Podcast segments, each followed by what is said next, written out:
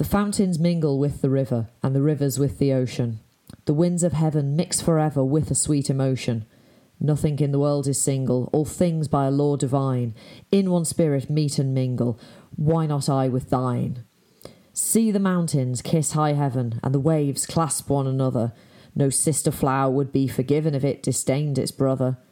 And the sunlight clasps the earth, and the moonbeams kiss the sea. What is all this sweet work worth if thou kiss not me? Alright, alright, welcome back to another episode of Straight Talking English, STR8 English on Twitter, straighttalkingenglish.com.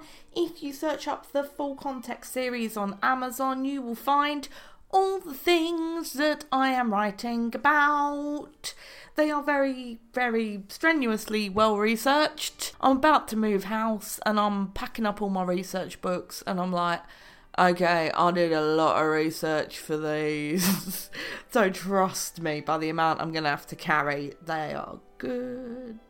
Patreon slash Straight Talking English. Every penny helps. You can support the show for as little as a quid a month, and it really does make a difference. YouTube, search up Straight Talking English, and you can see my face looking back at you. So, the big clue for what I'm going to talk about today, other than the fact it's actually like in the show title, so it's not really much of a surprise. The big clue is that I'm actually going to do a little bit of filming for my YouTube series while I'm holidaying Italy because the poet was sitting there writing this in Italy. Big clue. Admittedly, that could be Byron. Let's face it, it's not. We got PBS back again, same as last week. Percy Bysshe Shelley talking about love's philosophy. Now, this is, I'm going to get on my soapbox here. You're going to hear me tapping because I'm just Googling this. What comes up when I look for love's philosophy is romantic lovers playful argument. Someone else says it's very cute, it's very simple. Oh my days. Look, I'm putting it out there. Like minute three, you are wrong.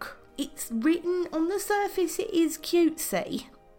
But as I was saying last time with my digging and the fact I'm becoming a little bit of a poetry conspiracy theorist, he's not happy. He's genuinely not happy. He's not putting it on because Percy is in a really bad place when he's writing this in 1818. Content warning, just dropping it now. There is discussions of suicide, mental health issues, bereavement, and miscarriage slash stillbirth. If these are things that are likely to ruin your day, then just summarise with Percy Bysshe Shelley was not happy. Full stop. Done. Move on. Thank you for listening. If you're happy to carry on, cool. So let's think a little bit about love in the romantic sense. Romantic as in hearts, flowers. I'm recording this about a week after Valentine's Day, so it's all been hearts and flowers around here. While Shelley is famous for being married to Mary Shelley of Frankenstein fame, he was already married when he met her because PBS is a dirty love rat.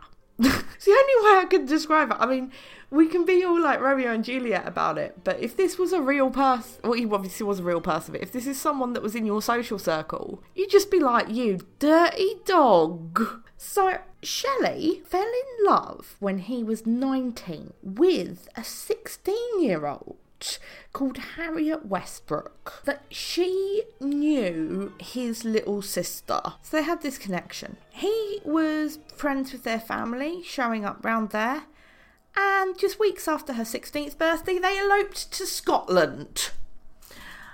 Real classy. Real classy. Her family were surprised. Shelley's family were aghast, but as I mentioned last week, he had told them to disown him, so psh, he wasn't bothered at that point. Harriet, from what I can tell, has a good head on her shoulders. She's intelligent, she's charming, she's involved in his politics. But by 1813, two years later, Shelley started disappearing. I need my own space. 1814, they got remarried in an actual church. I, I, again, I don't know if this is a legal thing, but whatever. And they had a daughter called Ianthe. That point, they sort of were living apart. She got pregnant again with their son Charles. In the meantime, Dirty Percy Shelley has started making friends with Mary Godwin. And 1814, they elope. His actual wife, Harriet, is just sort of chilling there. And she's in like the unenviable position of not really having anything she can do with her life at this point. Like she's now an unmarried mother. And this is Victorian times. That's like the worst. He paid her off. Her dad gave her 200 a year. Shelley gave her 100. But it was wretched. She might have got another boyfriend who was a soldier, but we're not quite sure. Shelley's solution, by the way, is that they all live together in a big, happy, polyamorous family with Mary and Harriet, and everyone's happy.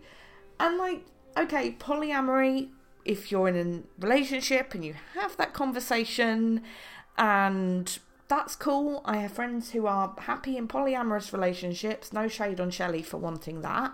But shade because I like if my boyfriend ran off, came back and was like, I have a new girlfriend and now we're all gonna live here together, I'd be like, get out. Just get out. Unfortunately, um, for Harriet, everything kind of went really, really wrong. She wrote a suicide note and completed suicide by drowning herself in the Serpentine, age 21. So, from the start of Shelley's adulthood, his love life has been hectic, to say the least.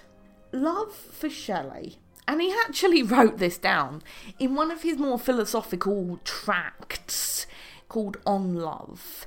He actually outlines what love means for him, and love is not necessarily a romantic feeling. It's a deep bond between two objects. It could be two people, it could be a person and a place, a person and an idea, a person and God.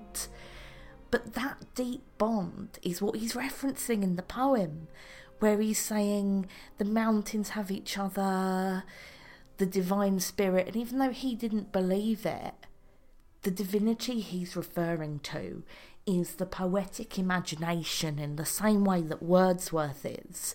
So it's him and his poetry as well as him and a girlfriend. Cool, right? He ends up in Italy with Mary Shelley.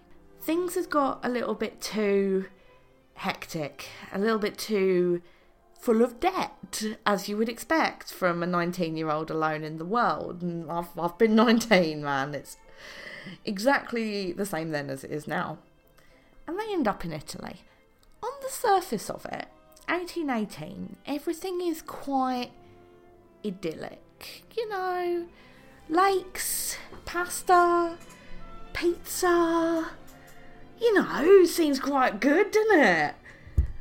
But beneath the surface, Percy was having probably the worst year of his life. It's just a litany of misery. He had a circle of really, really close friends in London, and I mean like just friend friends who were like everything to him. There was a composer and his wife, publisher, other poets, and they had this really close social circle. By moving away to Italy, he was no longer part of it.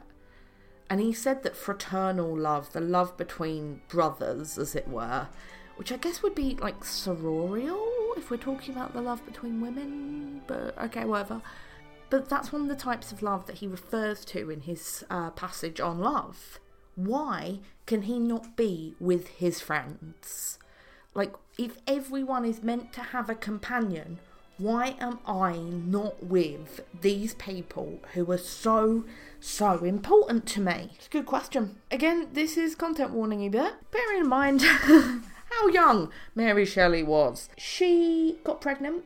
Uh, she became pregnant relatively quick after their marriage and suffered a miscarriage. She, in fact, suffered two miscarriages within a year of um, the poem being written. So he will have had two miscarriages before this point.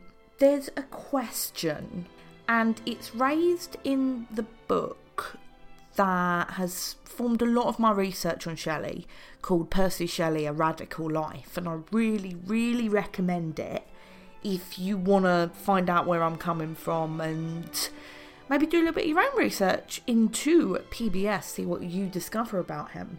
But there is a very mysterious birth certificate of some of a little girl with an Italian first name, surname Shelley. There's also a death certificate that follows it shortly after. And the best explanation, and I really, really hope this isn't, is that in order to cheer up Mary, Shelley adopted an Italian little girl who then promptly died. And like again, I can't think of much worse. It's like, yeah, you know, you lost those two children. I found another child. Like seriously, seriously, I hope not. I hope it was in a way they were hoping to expand their family in a healthy way. So that could be like if everything has a partner and fathers have children, mothers have children, then why don't I? Why have I and my partner had to go through this? Not seeking a scientific answer per se, but more of like void screaming, like, why? And it's something that I'm sure many bereaved parents have felt that emotion of just screaming at nothingness. This trauma led to Mary Shelley developing um, a very, very serious depression. What would be clinical depression today and from her diaries from her letters they are they are bleak bleak reading she was in a very, very dark place. Shelley wanted to be able to help her, but she had put up these, mentally put up these walls in order to deal with her grief. He was getting more and more frustrated because he wanted to help his partner, who he loved so much, but she was so unwell and he couldn't get through to her. If ev- if the mountains kiss the sea, if we have this, every sister flower finds its brother, then why are you not with me? Well, she is with him physically, but she's not with him mentally or emotionally. Is he crying out for her to emotionally connect with him again? Is he desperately lonely because the person he loves is suffering so much? The good news is that after a while she did recover, which is awesome for her, but it would not be in 1818. The other one, and again, I feel really bad making flippant comments after I've just been explaining about how horrible everything was for Percy and Mary. The other thing to remember is their sister in law lives with them. Because it's the Georgian era, so I'm going to be calling Mary's sister Claire. She changed her name by deed poll to be Claire Clairmont to be a little bit more interesting. And I can't actually remember what her original name was, but we're going to call her Claire. She'd been with them since they eloped. She'd gone with Mary when they'd ran away, like she'd given up her family to support this couple. And again, this is a bold move, but I can't. It's a mystery to me.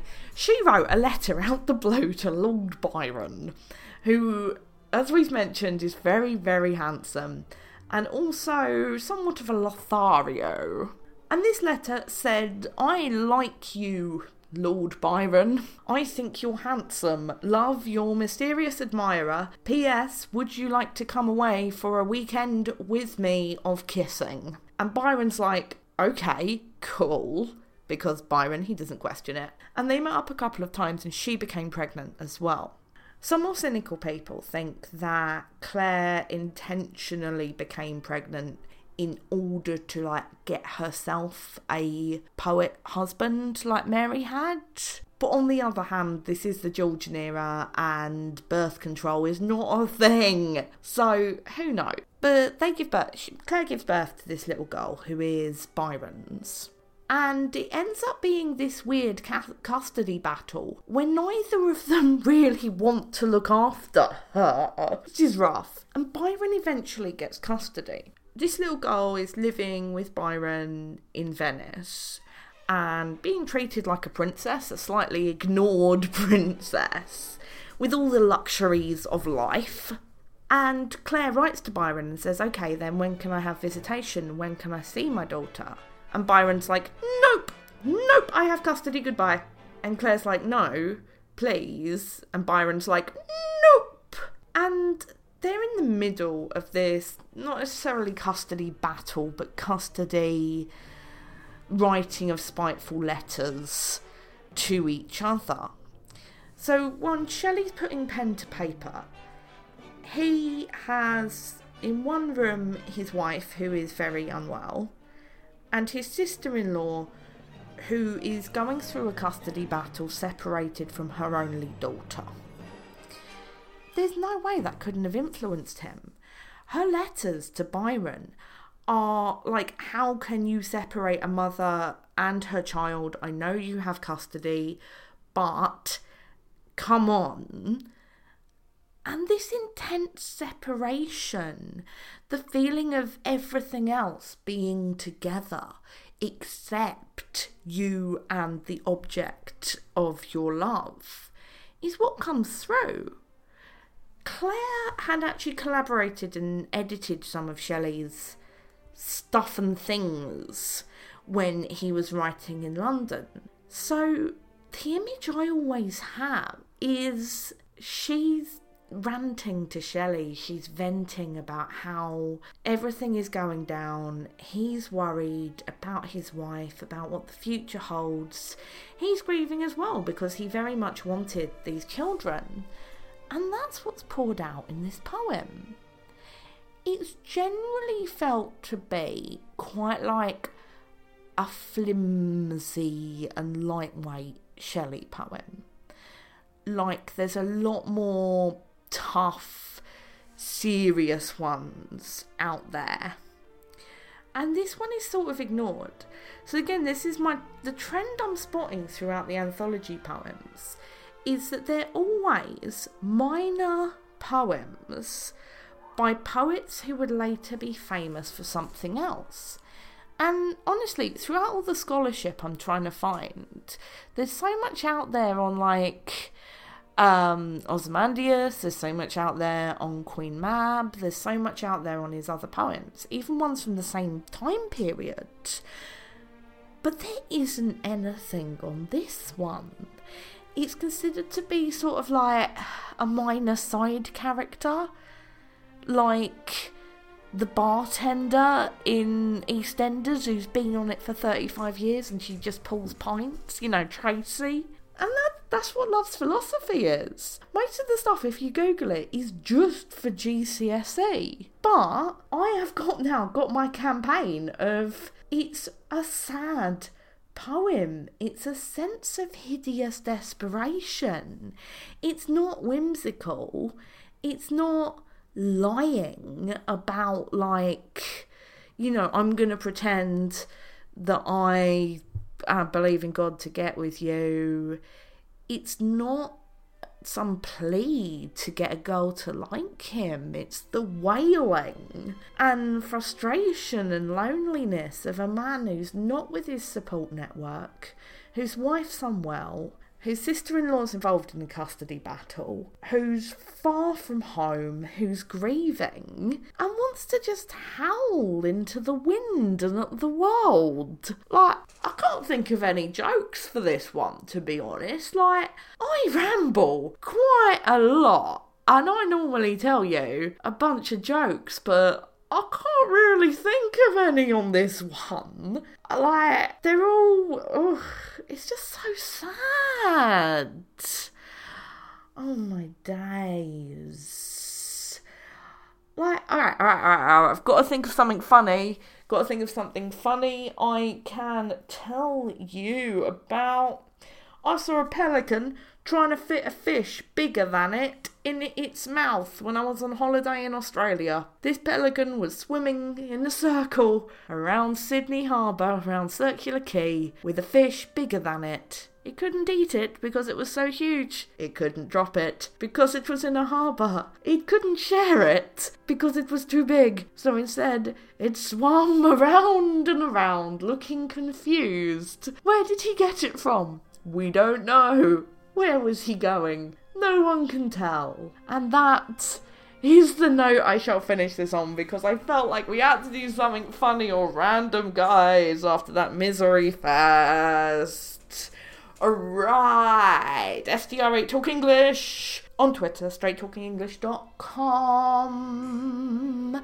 Full Context series on Amazon, YouTube, search me up. I've nearly done the Ozymandias video, that'll be up soon. And Patreon slash straight, Patreon slash straight talking English. Little as pound a month, you can support what I do. And as I've mentioned, I'm moving house, peeps. I've got to get them cardboard boxes. Alright, guys, I will speak to you next week. Have a good one.